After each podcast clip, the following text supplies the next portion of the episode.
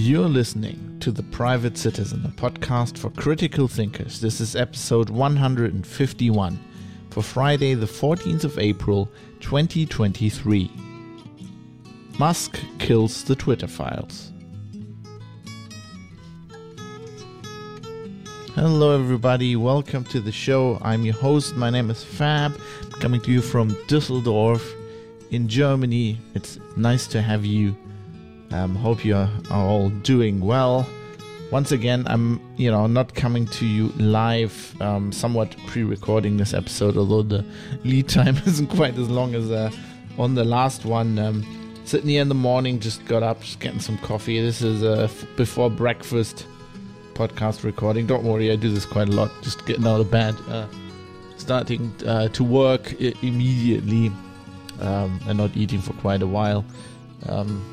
I think, yeah, my wife once called it was the interval fasting. I never thought of it that way, but yeah, I guess that's, you could call it that. Anyway, so obviously we're going to talk about the fact that Elon Musk basically killed the Twitter files today. Well, he didn't kill it today. We're going to talk about that today. He killed it a few days ago. 2 or 3 days. I'm working so much I can't even remember. It's just, but I wanted to talk about this. I think it's very important. Of course, it had to come when I just started again picking up the Twitter files for this podcast. My timing, as always, is impeccable.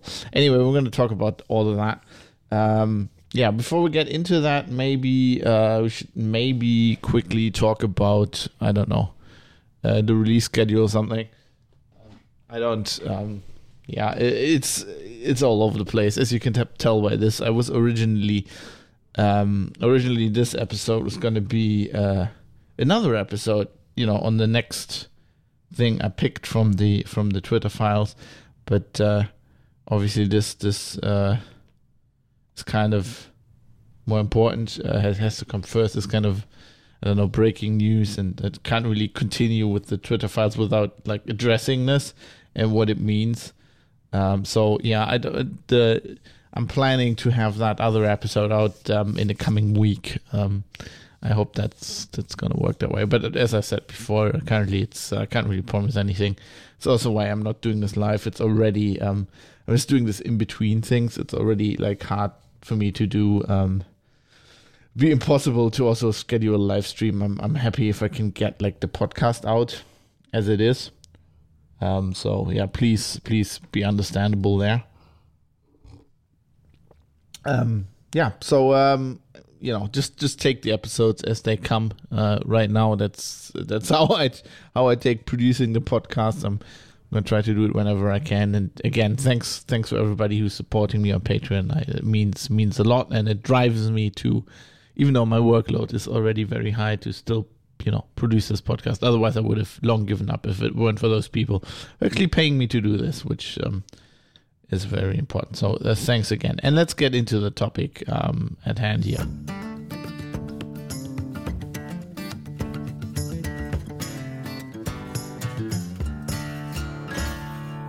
So I kind of have to interrupt my plans in, how I was going to cover the Twitter files, as I said, for this kind of breaking news thing that surprised me. So Elon Musk has announced somewhat haphazardly or on a whim, as he does, that apparently the Twitter files are basically over now. So how did it come to that? It's kind of a little bit of a complicated story. It's like publishing inside baseball a little bit. But, we are here on the show talking a lot about journalism and how I think that, the current model, I don't have a problem with the current model. I've worked on the current model. So, well, I don't have a problem with it per se, but I see the quality of journalism declining, and the people working in it are either leaving because they can't handle they don't want to work under these conditions, and the new people coming in are just not as good, or they're plainly, not journalists. So I'm also interested in alternatives, and one of the alternatives I've been exploring myself is Substack. You know, I have several Substacks that I'm playing around with, trying out, the biggest one being my supposedly daily newsletter, which isn't daily, called the Sleepy Fox. If you go to Fab.industries, you can find all of that. Show notes for this episode, of course, privatecitizen.press. The show notes are my newsletter, two newsletter issues I wrote on this. They have all the other links. So I just didn't want to copy all of that stuff. So if you want more, you just go to the show notes, privatecitizen.press, follow the links, and you can read more about this whole thing. But I'm guessing you're here because you don't want to read it. You want to have somebody tell you what's going on. That's why most people listen to a podcast. But, you know, still, it's all there. Anyway, so Substack is kind of shaping up as the the best alternative for written journalism right now. It's a website. It's a service that allows you to basically blog, right? It allows you to write a publication, which also gets turned into a newsletter. And they have an app, a phone app. They've been moving from email-based newsletters, which, you know, still the core of it, to, like, you know, you can install the app and then opt in to not get emails if you get too many emails, and you get it right in the app. They built chat into there, which I haven't been using, but so they also now launched, and they announced a while ago, actually not that long ago, they announced the feature and then promptly released it.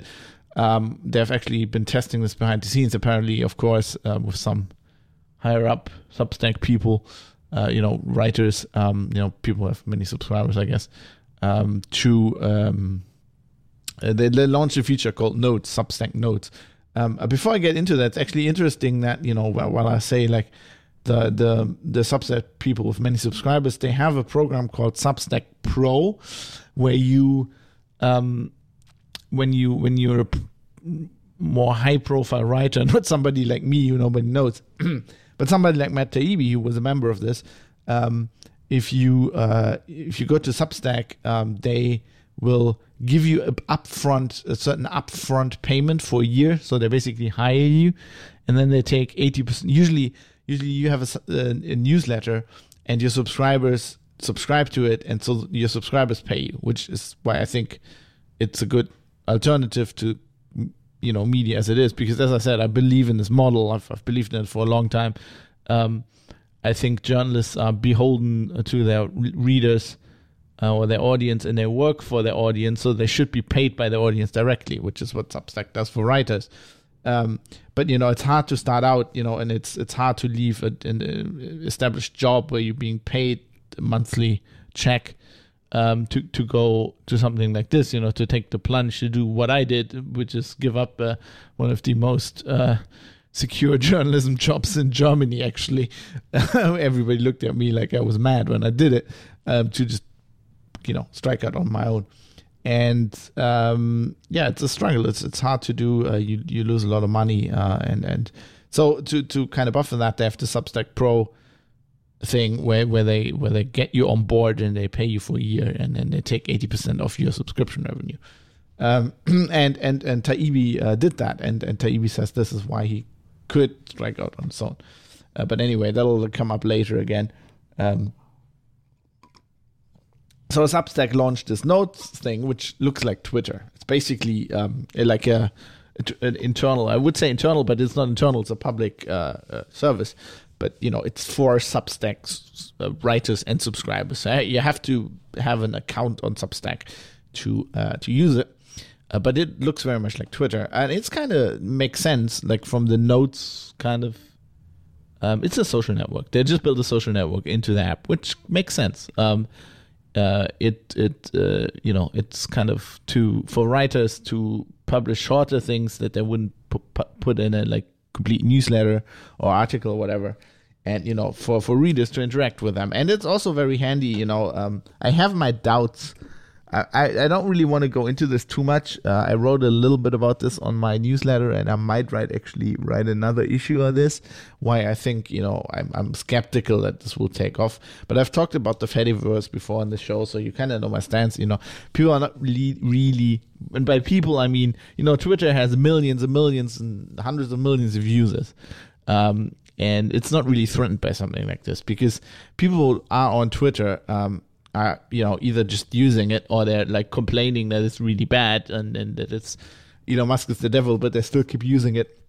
And they usually don't go to other similar social networks because everybody's on Twitter, and the impetus, like the pain to move is quite big, and then your friends are not there. So it really doesn't make any sense, which is why the Fediverse isn't taking off.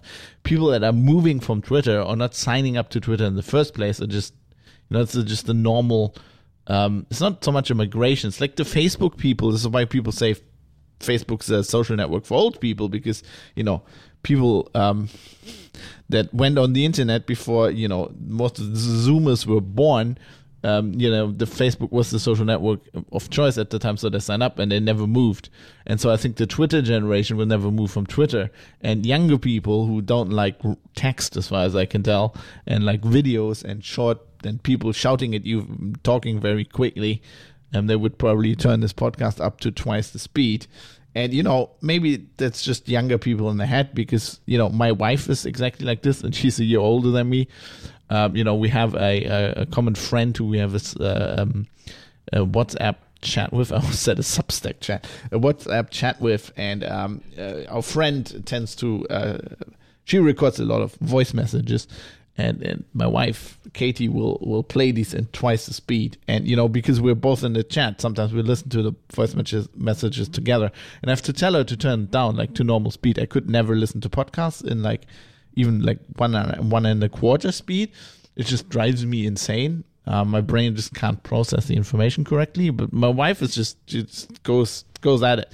So maybe it's just maybe I'm just old in my brain. I mean, I am old, right? I'm turning 40 this year, but I'm much older in my brain. But anyway, I think just younger people, to generalize it, are just moving to other social networks. So I have my doubts that this will take off. But I must say, I've been using Notes for like about a day or two. And one thing it's done, I've already discovered a lot of interesting Substack writers that I've subscribed to that I've never would have discovered. It's an amazing tool for discovery, and I see other Substack writers already posting how many new subscribers they've gotten since this thing has kicked off. So I think it's actually, in that respect, really cool. It's also the downside of the thing, the other downside of it, where I don't think it can take off as it stands right now, because you have to subscribe to somebody, right? So to use it, you know, you need a Substack account, but you might be reading me on there, and you might have created an account. And, you know, whatever. Some you might be supporting some people. You know, subscribe to their newsletters and are paying them, and then you have an account. You're not writing yourself, but you have an account. So then you can use Notes. But like to follow somebody, like you would follow them on Twitter, you actually need to subscribe to their Substack, which to me is a bigger thing, right? You do that when you're interested, very much interested in their content. It's not like Twitter. On Twitter, you might just follow somebody, you know. Not because, well, it's just to try out what they're saying, right? And you might then quickly unfollow them again, whatever. To me, Twitter was always very volatile that way. This is why I was subjected to people judging other people, like in some cases with bots and algorithms, based on who they followed, because following on Twitter is just such a, like, almost like an instinctive reaction. You can just do it, and then if you don't like the person, you can follow them again. Of course, I don't think modern people think, like, people who are younger in the brain probably don't think of it that way, or I don't know, because they tend to just also block everybody, which is why I'm like, why are you doing that? Like, you can just unfollow somebody. But okay, yeah, but maybe how people use these networks is changing, and I'm just keeping up with the time. But I'm kind of skeptical that Substack Notes can take off. I'm certainly not a Twitter competitor. It's much too small. But Elon Musk didn't see it that way. When Substack launched Notes, he decided that, and obviously it was Musk himself. It wasn't somebody else at Twitter. It was Elon Musk. He decided that this was Substack was trying to kill Twitter, which is dumb. And then he started blocking people from posting Substack links. So you couldn't post any links that started with Substack.com. Now, if you can have your own URL And you know, just basically your Substack lives under that URL then. You know, and so those people weren't affected, because apparently Twitter wasn't actually looking if links were like it wasn't doing some elaborate check. It was just checking the URL. But anyway, this kicked this whole kerfuffle off. And just as a side note, before I go on with this, yeah, this is very sad to me, but it's really not surprising, because as I said on the show a lot of times before, I really don't like Elon Musk. I don't like anything he's done. So I've always been a bit like, I'm very thankful for the Twitter Files, which I think are a huge public service. But to me, it was always a bit weird, because I was like, why is Elon Musk suddenly doing things that are good for society? I'm not like, he basically took all accountability for banks out of banking with PayPal. Then, you know, designed electric cars, and you just went into a niche that nobody was in, pretended it was going to, you know, save the world, which it doesn't, because it's not a solution to the actual problem that people, but, you know, that's a whole nother decision, but like discussion, but like he thrashed labor laws with that and with all of his companies, you know, then he is being lauded for having a company that goes to space, which is really something that the government should be doing. But like, okay, I never liked the way he does things. So I was kind of like surprised. And now he's just fallen back to, like, to me, I posted on Substack Notes, incidentally, I think yesterday, that, you know, it's really sad to me that this Twitter Files thing is going to be over, but at least I can go back to my modus operandi for the last 10 years that felt very natural to me, which is kind of to like this dislike Elon Musk, because now that he stopped the one thing that I thought was a good thing, he's like back to his own old self to me. Yeah, so I'm not really surprised that he kind of did this, but it's still bad. So what happened? So he started blocking Substack links, right? So, and you gotta understand, I don't know if I talked about this clearly, but basically the journalists that Musk gave access to the Twitter Files to, starting with Matt Taibbi, Michael Schellenberger, and who are the other people? God, why? I know I hate it when I do, like, I prepare the show, right? And then there's stuff I just know off the top of my head. Bari Weiss, Lee Fang, and David Zweig. Those are the main guys. So Matt Taibbi, Bari Weiss, Lee Fang, Michael Schellenberger, David Zweig. I hate it when I prepare stuff and then there's stuff that I just have in my head all the time, and I think I don't need to write it down, and then I just blank on it while I do the show. I fucking hate that. Anyway, so these people are all independent journalists, and they're all on Substack, because Substack is the thing where you do that. I think Lee Fang was actually at The Intercept until like a few days ago, when he went to Substack. So these were all Substack people. Now, when Musk gave them access, he said, you know, for the Twitter Files, you will have to publish these first on Twitter. And they all agreed.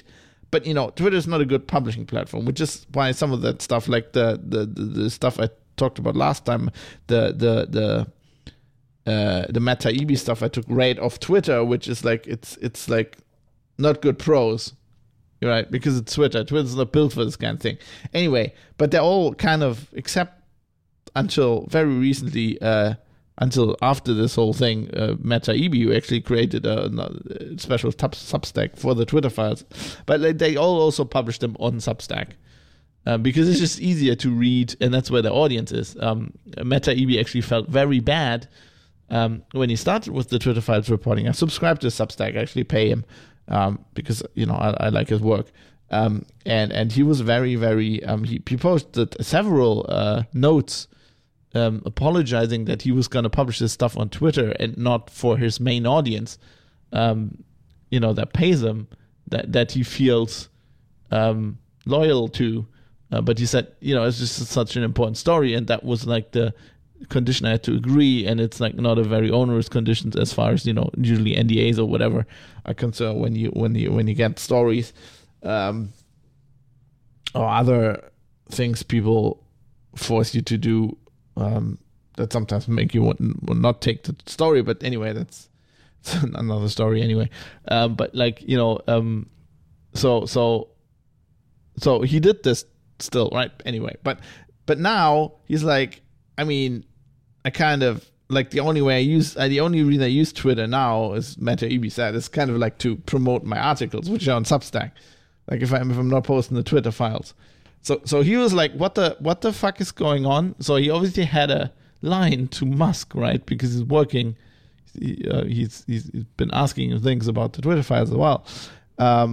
So he kind of DM'd Musk, asking him what he and the other Substack journalists that were doing this reporting were supposed to do, how they were supposed to report the Twitter files. I mean, of course, on Twitter, but still, like, how were they, like, supposed to do this, right? And the answer he got back was,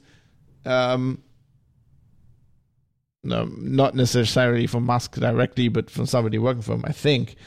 He got the answer back, well, just move to Twitter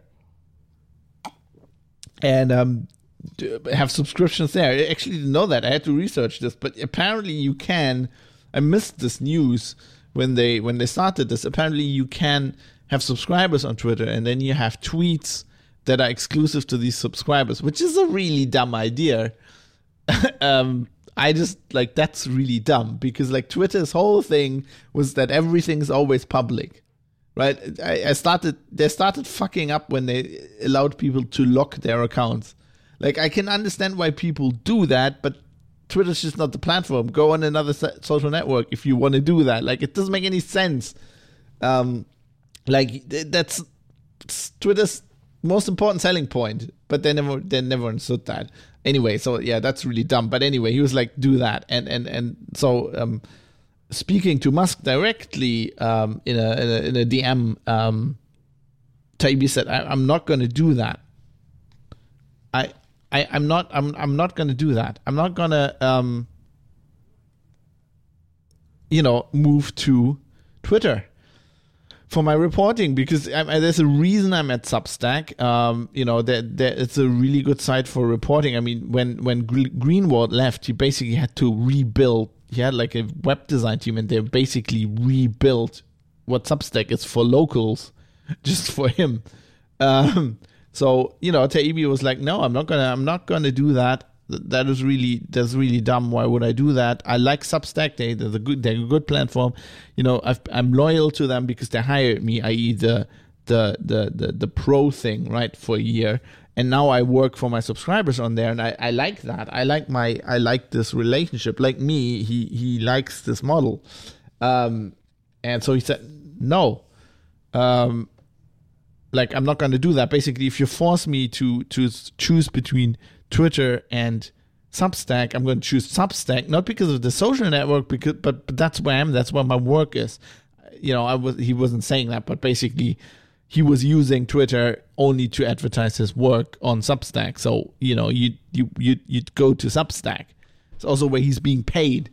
I think he said, what did he say? I'm going to read what he said. He's like, it's really rude for somebody to. Oh, actually, that's not the part I put in the show notes. I think he basically told. No, he said this in this. He wrote an article about this. He didn't say this to Musk, but he basically said, I was talking to him and trying not to offend him, and basically skipping over the fact that it's really rude to ask somebody to give up their job for something. Then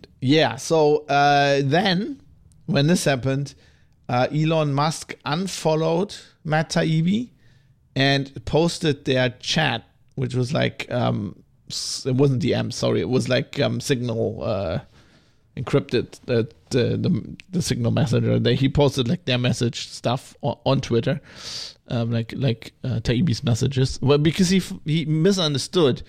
He thought Taibbi was working. Taibbi said he was working for Substack, but like he meant he was working for the readers.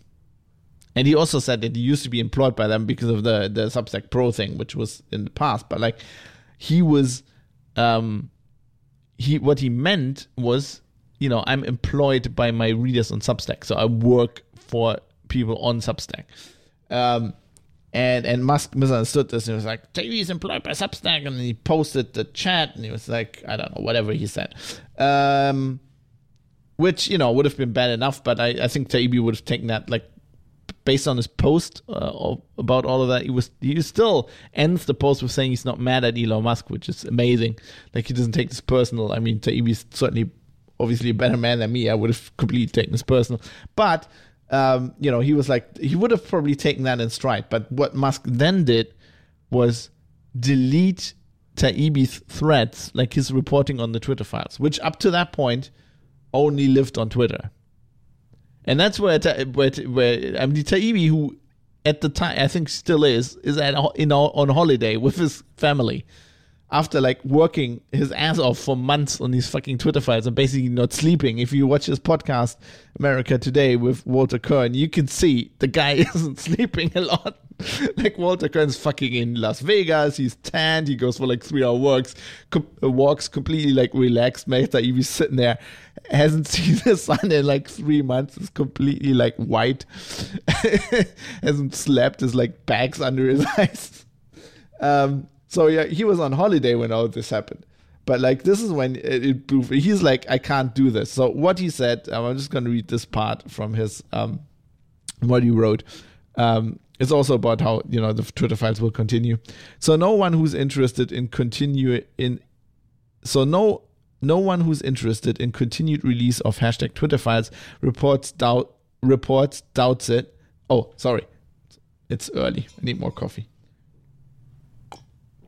So no one who's interested in continued release of the Twitter files reports doubts it. I would have crawled across broken glass, eaten maggots by the bucket, anything. You can choose your own self-abasing image to be able to keep doing files searches. No offense to Substack, but the idea that I would walk away from a story like that to be involved in some peripheral way with building a new social media startup is, to put it gently, bonkers. I like how, obviously, like how Taibbi writes, like, I didn't know the guy, or he's writing for a long time. I didn't know the Vampire Squid article, the famous one. I never like. I'm not really a fan of Hunter S. Thompson as well, but like Taibbi is, or I never was traditionally. But like, I like the way he writes, and the more I read him, I feel like I'm like a brother in spirit to him in writing, because I write like this as well. He uses like very grandiose and sometimes hyperbolic like images and shit, and I like to do that as well. Like I like to write, you know, mostly when I'm not getting paid, when I write my own stuff, and especially in English. I can do this much better in English because I've been writing English a lot more than German.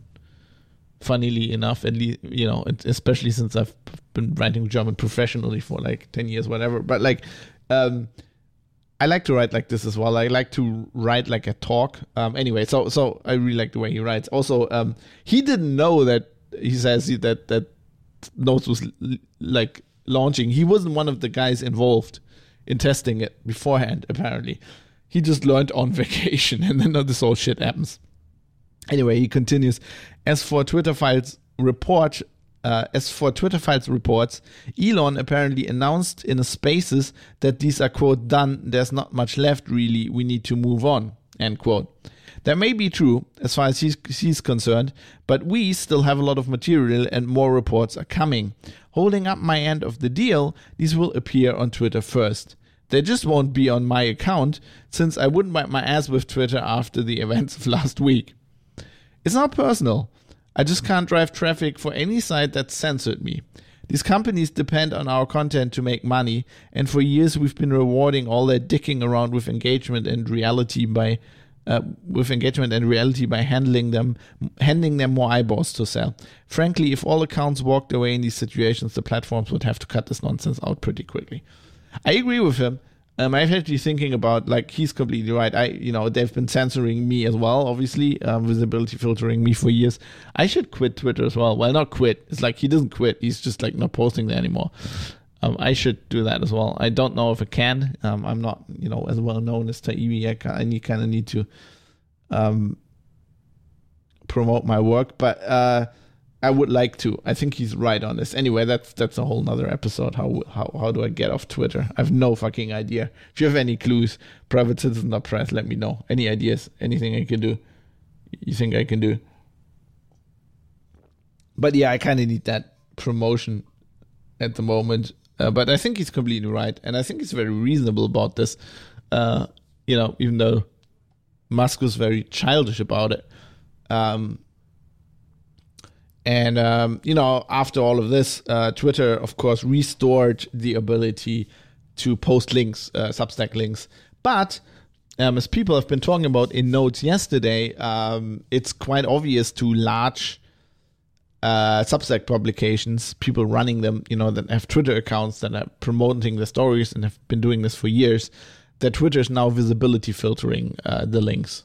So it's allowing them, but it's still, now it's like, it's severely hammering the impact these have, which is hilarious because Elon Musk started this whole thing, gave journalists the story, because he didn't like that Twitter was doing this shit. And now he's doing it himself. It's just, it's like the height of irony. I do understand Taibbi's decision very much. I think it's just very unfortunate that this whole thing has collapsed, because I think it's very important public service. So what does that mean? For the show here, nothing really. I mean, I'm way behind on what they unveiled in the Twitter files, so I still have a lot of stories to get through, which I will do. I bunch them together, and I will keep covering this. They will keep going as long as they have material, I guess, and as long as there's interesting stuff that's been reported by any of these people. I will cover it on the show because I think this was the most important reporting in tech since the Snowden revelations.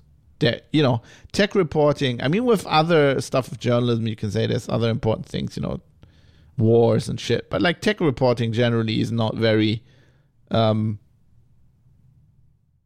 important to society at large. Right, 90% is like, oh, how many cameras does the new iPhone have? Like, what does NVIDIA's PR department has given us that we can just reprint verbatim? That's generally what tech reporting is. There's a lot of hype. Why is AI the greatest thing? Why is AI killing all of us? Like all this kind of shit. But there's not really a lot of like hard and fast reporting, especially not. Investigative reporting, and this was one. I think if you disagree, if you think there was a bigger story since in the last 10 years since Snowden, let me know. But I think this was the most important story, and it was a very, very. I don't think anything like this has happened in my lifetime, and I think it never has before.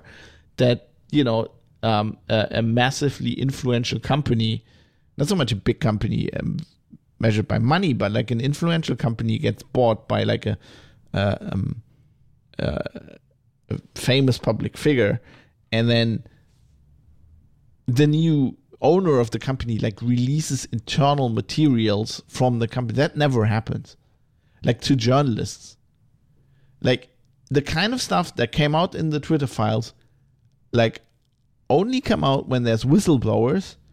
Or some of it comes out when there is a lawsuit and they don't care or they kind of fuck up and they go into discovery, right? And then there's a lot of discovery in lawsuits.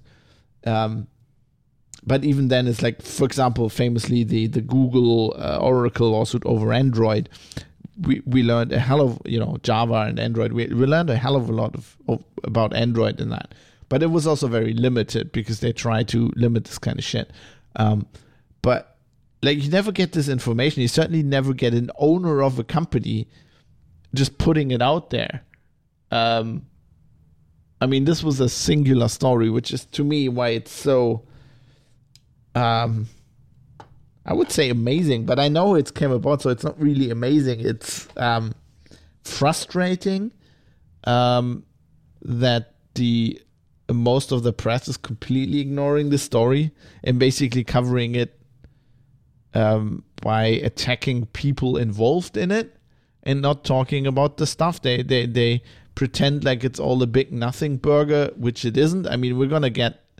I mean, I'm not even in the stuff I've covered on the show. I haven't even gotten into the main part of it, which is coming up, which is, you know, when we realize that it's not only the FBI, but that basically there's a, you know, a censorship industrial complex. There's a huge industry now in the US of companies that work with government agencies. There's a ton of government agencies, like all of these. I mean, they have like, what, 17 intelligence services in the US. It's just like creep all over the place.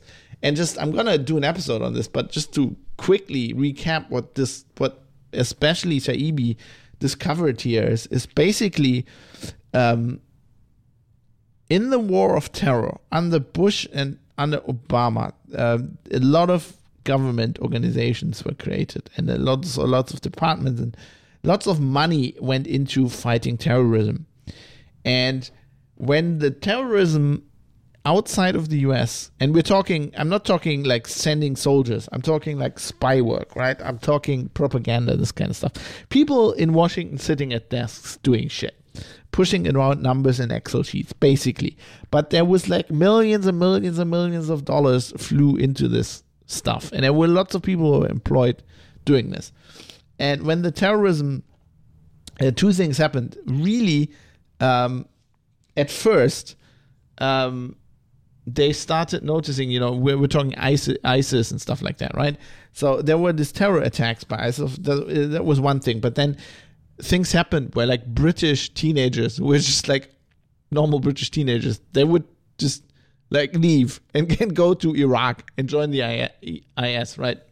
A lot of female, a lot of girls as well, like, and in the West, these people who were analyzing this stuff and the society at large didn't understand this. Like, there were lots of like press reports about this, and people didn't understand why this was happening. I don't want to go into why this was happening.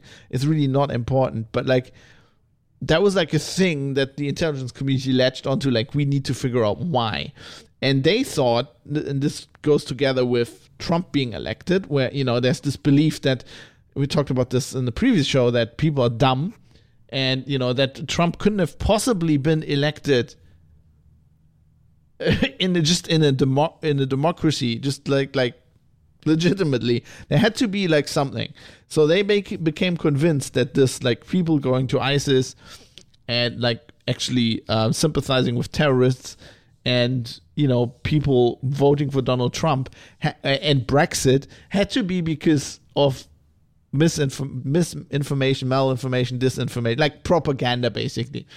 And so the other thing that happens is the US kind of won the war on terrorism is such a dumb term, but like terrorism as it was after like 9/11, kind of, you know, ISIS collapsed. A lot of these terrorist groups lost a lot of power. You know, the Russians kept destroying them as well.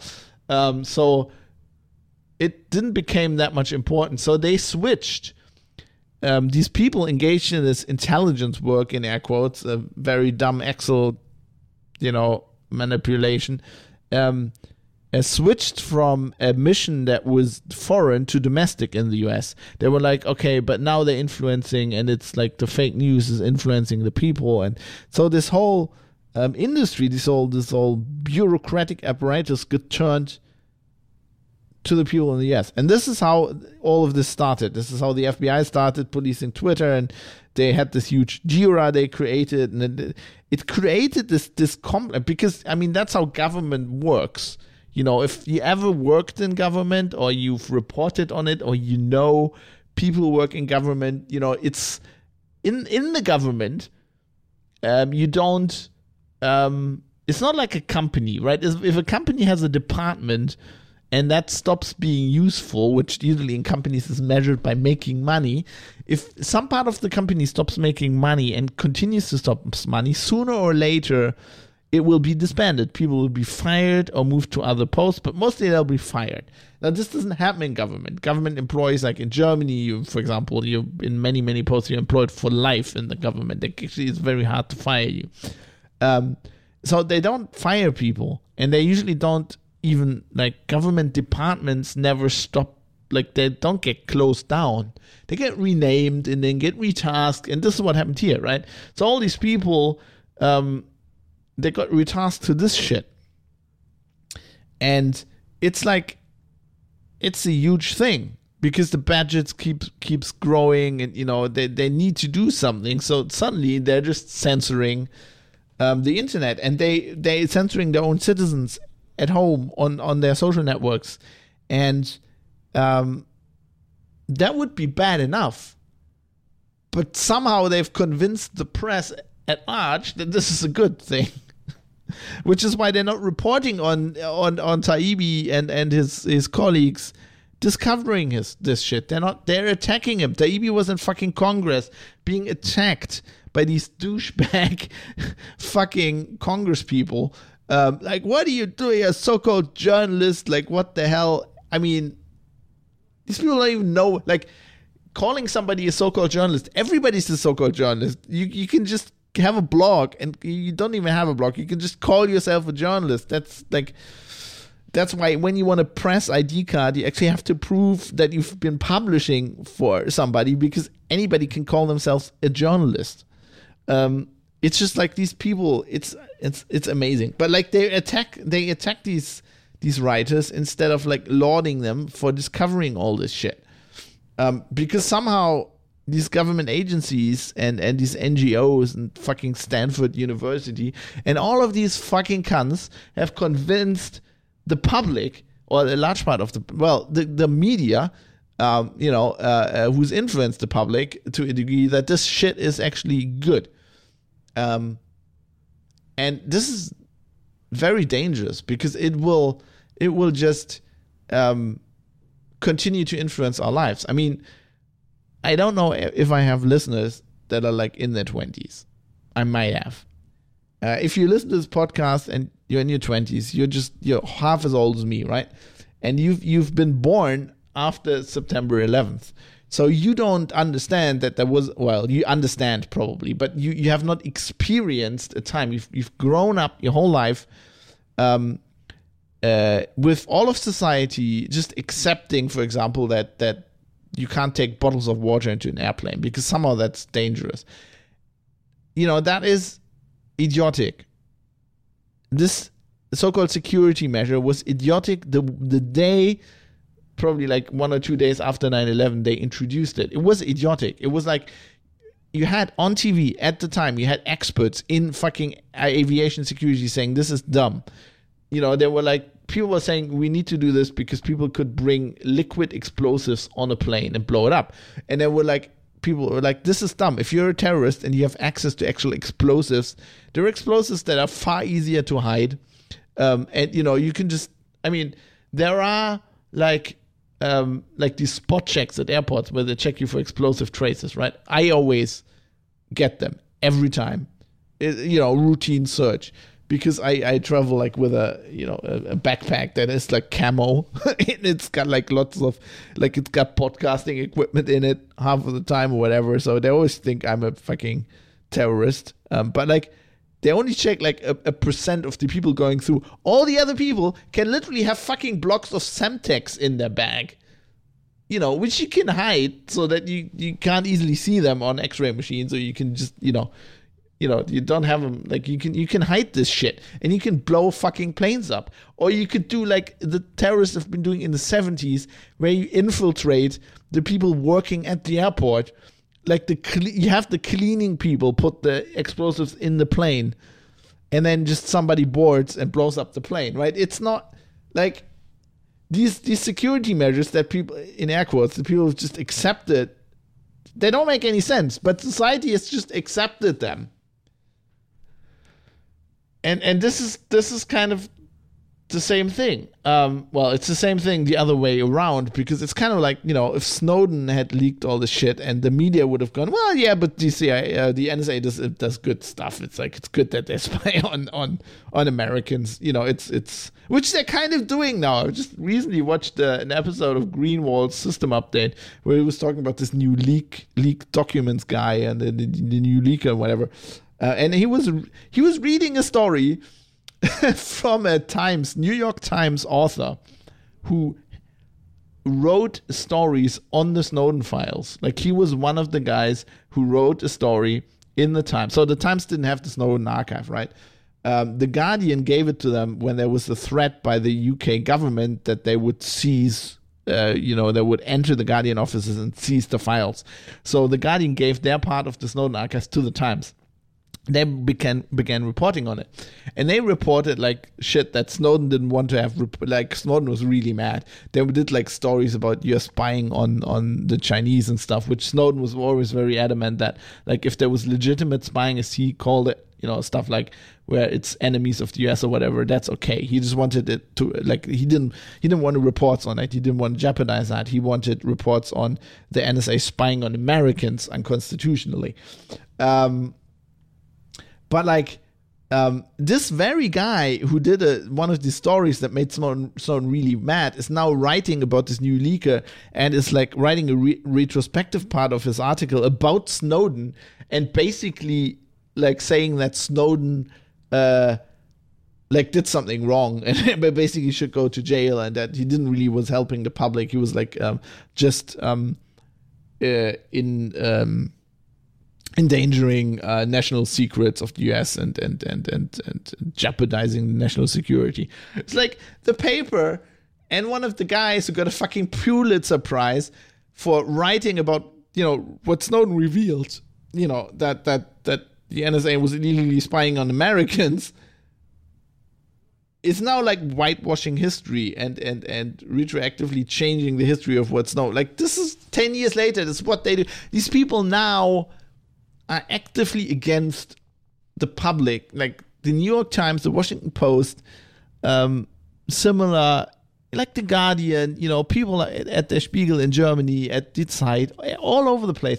These, in air quote, journalists are now defending the interests of powerful people in government and in NGOs who were doing secret shit behind the scenes, corrupt fucking shit, like,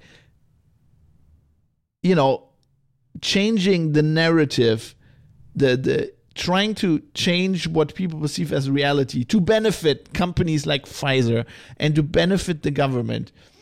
And the press is protecting these people. The press is saying that is okay. The press, the mainstream press, what these Substack people call the legacy press, they are basically working for state interests, for the interests of powerful people, powerful rich people, instead of doing what the press should do, which is working for the private citizen and exposing what these guys are doing to manipulate all of our lives. And that's why the Twitter files were so important. And that's why they're the most important story since Snowden, because like it's a rare time where we get a glimpse into what is actually going on. And the press is not reporting on it. They are defending the people who did this shit by attacking the people who are reporting on it. It's just, it's mind-blowing. And that's why it's very, very sad that this has ended. But I guess it was Elon Musk. I really should have seen this coming. Yeah. Anyway, that's it. That's Twitter files are over. Not for us. I'm gonna cover everything that's important in there, and I'm gonna have many more episodes on that. But yeah, I wanted to update you on that. And with that, let's talk about some feedback I've gotten on this show.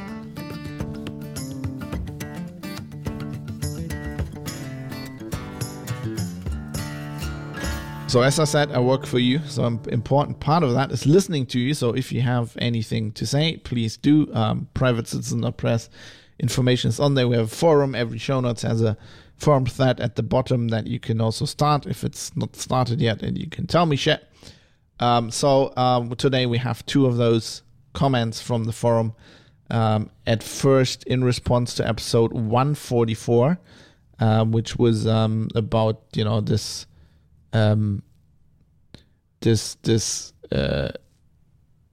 story by Jeff Gerth about, you know, this comprehensive review of Russiagate.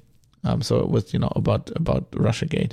And that was episode 144. And in response to that, Johan, who's a longtime listener of mine, across several podcast projects, said the following. Thank you for this episode. I share your concerns about the quality of journalism these days, but I think this is an old problem. I recently read a book about the French Revolution, and also back then it seems that the newspapers often wrote what people wanted to read, or even what they wanted their readers to believe. I guess the only thing we can do is hoping that there will always be enough, in quotes, critical thinkers around. Since all those years, there are still people left that are willing to think for themselves. I keep on believing. And he adds, in fact, I read two books about the French Revolution by the Belgian writer Johan Op de Beek.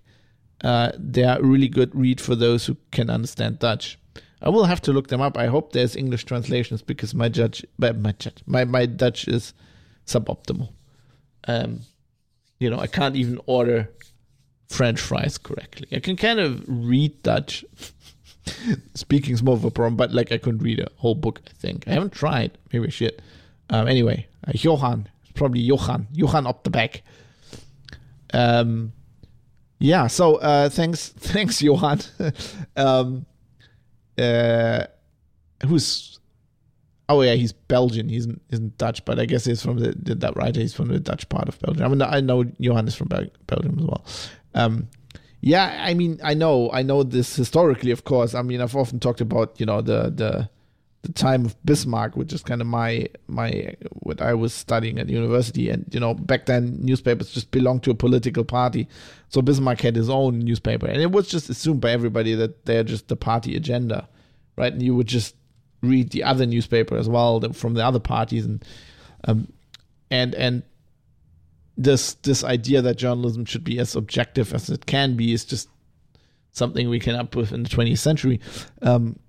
So yeah, I mean, it was bad back then, but like, I would like for society, you know, the human race to make some progress, right? Things were even worse in the Middle Ages, where you fucking didn't have a newspaper. So, you know, I find it a bit sad that we're regressing to this in some way. And not to not to idolize like the journalism of the 60s and 70s or whatever. It had its own problems, and there was always propaganda. It was always influenced by the government as well. But like, yeah, I feel like it hasn't gotten better in the last 20 years. It's basically my point. And I'm. It's good to see that you're optimistic. And yeah, I think maybe I should be more optimistic more often as well. It's just hard to do when you're in the trenches all the time and you're seeing this up close, and it's actually your job. It's like basically like if I was a plumber and I've just been going to houses where like people kept installing, you know, companies that install like drains or whatever kept doing it wrong, and you're like, you're losing faith in humanity because, I mean, you have more work than ever, but you're like, can nobody fucking install a drain pipe anymore or whatever? It's kind of like that kind of feeling. Anyway, in response to episode 147, sorry, my throat is rough. Need more coffee, which was, you know, I was reporting on the Fauci paper, and then LinkedIn was kind of was deleting my post saying it was misinformation. It was the episode about that. Fadi, who writes in quite a lot, says in response to that, sorry, before I get into that, Fadi, I need more coffee here. It's not because your email is boring. It's because this is way too early for me, really. I'm writing this always. It's like 11 o'clock. Too early for me. I was working till like 3:30 last night. I'm writing this almost 1 week after listening to the episode, so my bad memory will not help me much with the context, but here goes. I would like to start with something you said at the start of the episode. Use the expression, vaccines are good and they work. I think I understand what you want to say, but I would like to highlight a point. This is a blanket statement about all vaccines, which from my point of view brings us to some not so good territory. There are hundreds of vaccines. Each of them has been studied in different ways. Only based on that data collection that someone... It's only based on that data collection that someone can say, and forgive the tautology, that any particular vaccine is good and effective to the degree that it was tested or measured to be, and on average. The human body is a complex system, and the way vaccines work needs a lot of studies to be understood, and sometimes not completely. Any medication should be proven, and it will always have usage information attached warnings and side effects. Sorry for the nitpicking. No, very important. I mean, that's why I call for feedback. I like people to do that. Let me just. I think I was probably misunderstood a little bit because I was. That's my fault because I was just using a blanket statement. You were right. I'm just trying to not constantly go on rambling side topics here on the show, but like what I was saying with that is that, of course, it was a generalization. What I meant with that is that I'm not a vaccine critic as such because I'm somebody who thinks that the underlying principle of what a vaccine is and how it works is solid. And of course, they're all different. And I mean, I talked about this on the show a lot, you know, with the mRNA vaccines, for example, which are very, very different. They've got nothing in common with, well, what they're supposed to do is the same as any other vaccine, but the way they do it has nothing in common with anything else, which to me isn't really that scary because my wife is a cutting-edge biologist and like researchers. Cutting edge stuff, so I'm kind of used to this kind of thing, but like it was hilarious to me because it's basically in vitro genetic engineering. It's like the thing that 10 years ago, 20 years ago, people were very scared that we would do that to like corn, and now we're doing it to people. Like I never thought it was a problem with corn as well because, as far as I can tell, those fears were never based on anything because the people who were afraid of that and were advocating against it actually didn't understand genetic modification and how it works and what it can do and what it can't do. I mean, I'm not saying there aren't any dangers in there. Same with vaccines. You know, they can be dangerous. And I'm not somebody who was said from the very beginning, I said they have side effects. I mean, I talked very openly to this they were just minor side effects that I was having, but I thought they were quite severe for a vaccine. You know, I was knocked out for 2-3 days whenever I got a SARS-CoV-2 vaccine, no matter what kind of vaccine it was. But I'm also like, I don't know if in my particular case, if they worked in air quotes, because, you know, certainly my wife got pretty sick when she got it, but I just got the sniffles. But I don't know if that was the vaccine or if like my immune system would have reacted to this naturally. But like I see, and I'm very critical of vaccines in a way where I think they're just drugs. And they are handled in almost any jurisdiction you're probably listening from. They're handled very different than drugs. So drugs have a very, certainly in the US, in the UK, and in Germany, or in all of Europe, of the European Union,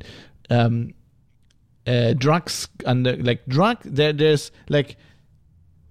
different ways to test and license drugs, medical equipment, and vaccines. It's like completely different, and I already don't understand the difference between medical equipment and drugs. So the drug testing is quite strict.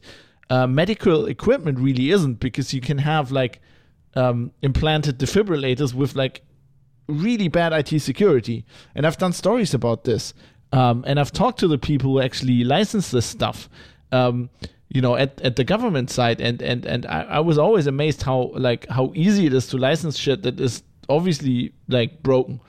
Like generally, if a drug, like if you treat the fact that somebody can hack your ICD and kill you as a side effect, right? If a drug had that such a severe side effect, it would not be licensed for use.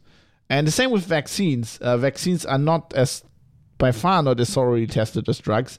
And often the companies selling them are indemnified, so they can't be sued for stuff that you would sue You could sue somebody who's, I mean, it's the same companies, right? When they put like a drug on the market. And to me, that's idiotic because a vaccine is a drug, right? A drug is a something you put into your body to have an effect. That always has side effects because the body is just complicated. It's a drug and it should be treated as a drug. And I think I said this on the show quite a few times because how people treated the whole vaccine discussion is kind of idiotic as well, because to me that's only it should be discussed like a drug, i.e. it is something I'm doing to my body that always has side effects. You know, there might be minor or not even affect me at all, but like the decision to take it is always like a risk assessment, right? How bad is the thing that's going to happen to me if I don't take the drug versus like what's the drug doing for me, right? And how high is the risk that I have like really serious side effects? You know, so when I have a headache and I take an aspirin, or I have back pain and I take an ibuprofen, I'm doing a risk assessment because aspirin is bad for your stomach.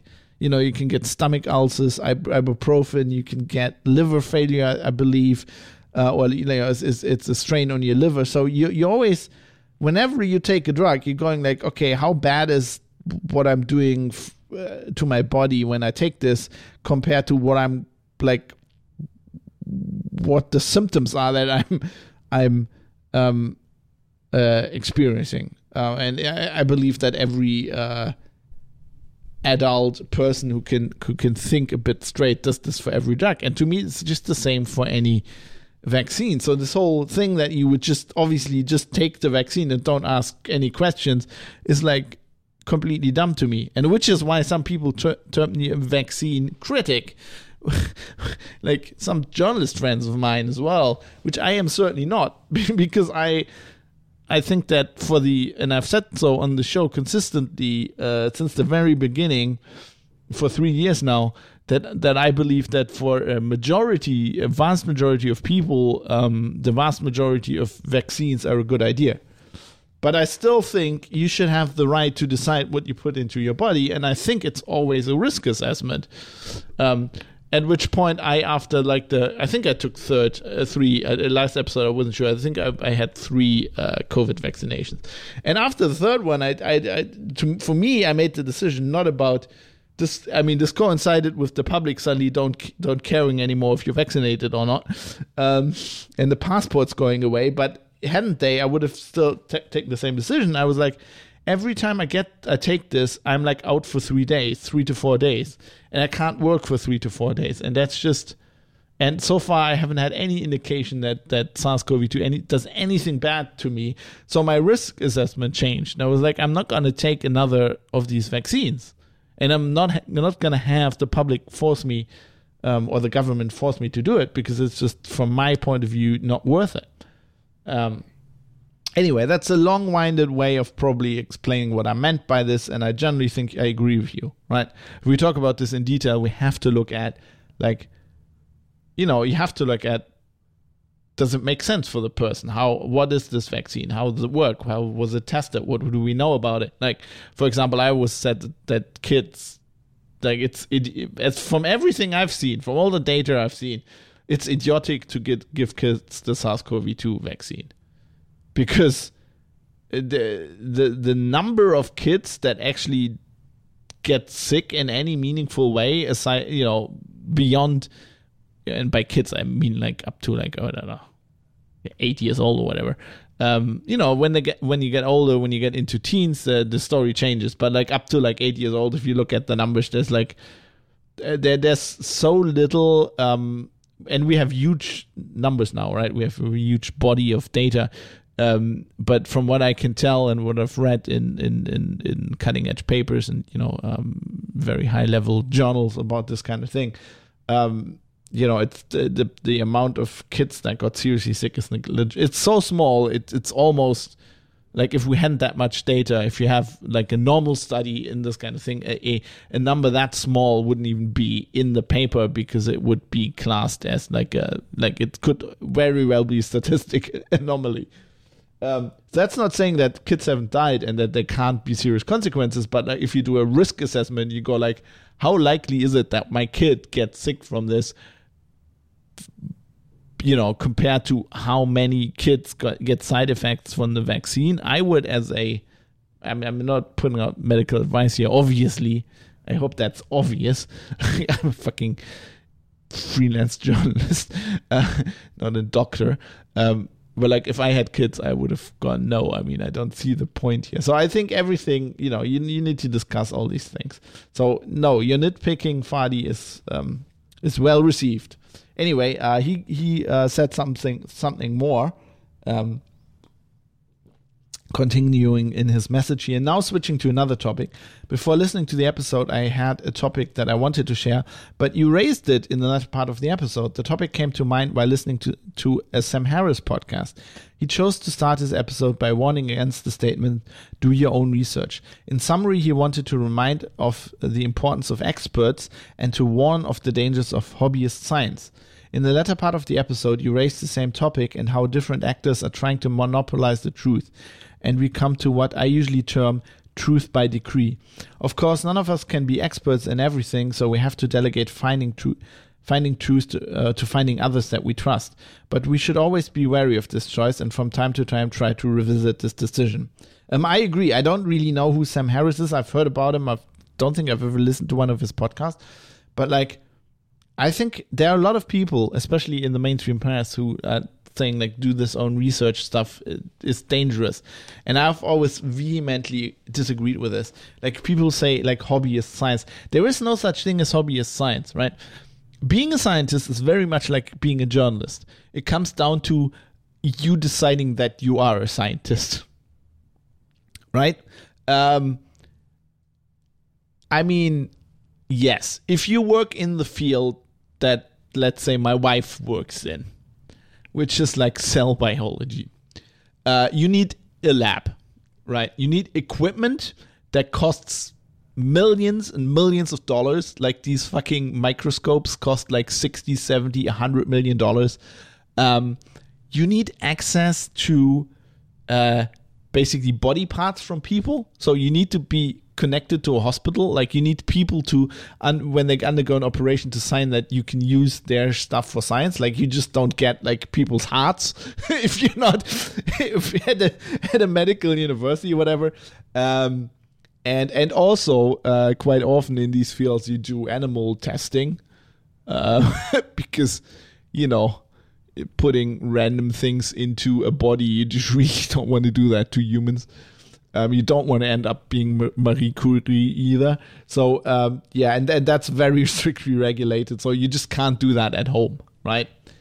But let's say you're a theoretical physicist. You need to be really smart, but you can do that at the home, right? I mean, okay, yeah, you know, there's some people who do, like, astrophysics and you need, like, a telescope or whatever. But, like... Or I'm a humanities student. So all the science I was concerned with, history, politics, you can do from home. You don't have to be at a university. I mean, it helps because you get access to archives, but you can also get access to archives as just a private person. It might be harder. You know, some of the stuff that's under lock and key, they probably won't let you in easily. You need to prove that you're trustworthy. That's usually done by, like, being attached to a university. But, like... Science is a mindset. And yeah, what these people probably mean is that if you don't know what you're talking about and you want guidance, like doing your own research really doesn't help. And just listening to somebody who's writing something on an internet forum is probably not a good call. You know, if you are concerned, for example, I mean, this is something... I often have clashes with my parents about, who are very intelligent, but you know they often do their own research when it comes to something like diseases, right? And then, I mean, I think it's good if you go to a doctor and you're somewhat informed, but you need to understand that these people are very specialized people that generally know what they're talking about, and you looking shit up on WebMD or whatever is not going to be on the same level. I mean, sometimes you can, like, sometimes doctors are lazy or they're just bad. And you, if you're informed and you know what you're doing, it's always good to be an informed patient. And I feel like the good doctors will not be annoyed at that. The people who are annoyed that you looked up something on the internet, I think, are insecure in their knowledge, and you probably shouldn't listen to them. But, you know, sometimes you also look up dumb shit. I mean, as IT people, a lot of people listening to this podcast are probably IT nerds. You know this, right? You know, if you're simple things like building your own computer, right? It's experience counts for something. Like somebody who tries to build their own computer just looking up shit on some article online will make some horrendous mistakes. And that goes same for everything. But I think generally the mindset, if you have the mindset, do your own research, right? What this podcast is about. Do your own research, think for yourself. That is the scientific mindset. If you're against that, on a very high level, you are against science. You're anti-science. Somebody once said, I can't remember, I think I talked about this on the show before, it's like some author, that science, when you boil it down to, is the actual science, is the mindset of not trusting experts. You know, and assuming that experts are always wrong. That's how scientific discoveries are made. I mean, there's lots of scientists who are just working their whole lives just furthering the scientific consensus. But those are not the scientists that win Nobel Prizes, that are remembered forever in the annals of science. Those are the people that think outside the box, that discover new things, that get declared as crazy. You know, you don't become Albert Einstein by just studying what other people think how the universe works. You are Albert Einstein because you are a bit crazy and very intelligent, and you go like, well, maybe the world works like this because nobody has ever thought about this. And then lots of people will call you crazy all the time, including some colleagues, right? And you have like bets with, or if you're like with Stephen Hawking, you have bets with people about, you know, you say, okay, this is a black hole, and people go like, black hole? Are you? It's a crazy idea. You mean there's so much gravity that it sucks in light, and like that would never work. And then it turns out you're probably right. You know, the people who figured out how to split the atom, all of this. These are not people beholden to other experts, right? The people who discovered this very mRNA vaccine, right? They were like, let's use this technique that's been never been used for something completely different. You're like, probably like, that's dangerous. That's like, that will never work. That is crazy. And suddenly you have a new thing, right? Like the very guy, Nobel, who invented dynamite, like the way he invented dynamite, read up on that. Like there's, these are all people who did their own research. And to think that you can only do that when you like a scientific person, you have a lab coat, and you have a badge, and you're at Stanford University.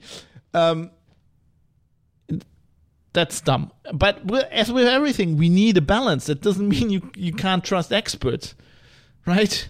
If my heart starts doing crazy stuff tomorrow, I'm not going on the internet. Right, I'm going to a cardiologist, you know, or if like, I don't know, if somebody rams me off my bike and my foot shatters in 50,000 pieces, I'm not going to swig a bottle of whiskey and start sewing my foot back together. I'm going to a fucking hospital to somebody who does that every day, an expert, and let them handle it. Right. What we're just saying on this podcast is that some of these experts, especially journalists, they're not experts. You know, if the New York Times or Der Spiegel tells me how I should live my life because of climate change, they're not experts in climate science. They're not experts in how people live their lives. They're journalists. Journalists are generalists, right? They're the very opposite of experts.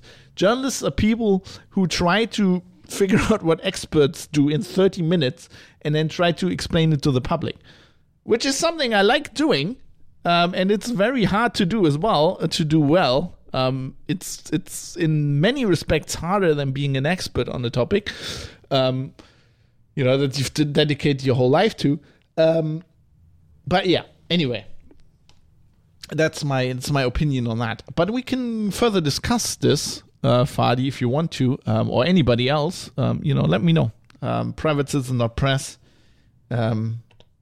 Go to the contact link at the top where, you know, sign up to the forum and let's discuss this shit.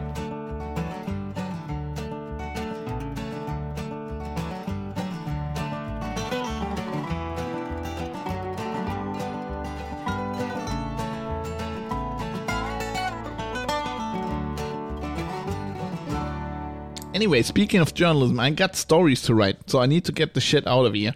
Thanks to my patrons. You can sign up to Patreon, support the show. It's what keeps me going. Please consider doing it. You don't have to, but it'll help. So thanks to the people who are doing this. Thanks to my showrunner, Sorgal Taran. Executive producers, One Eye, 11G, Butterbeans, Jaroslav Lichtblau, Rizel, Sandman 616.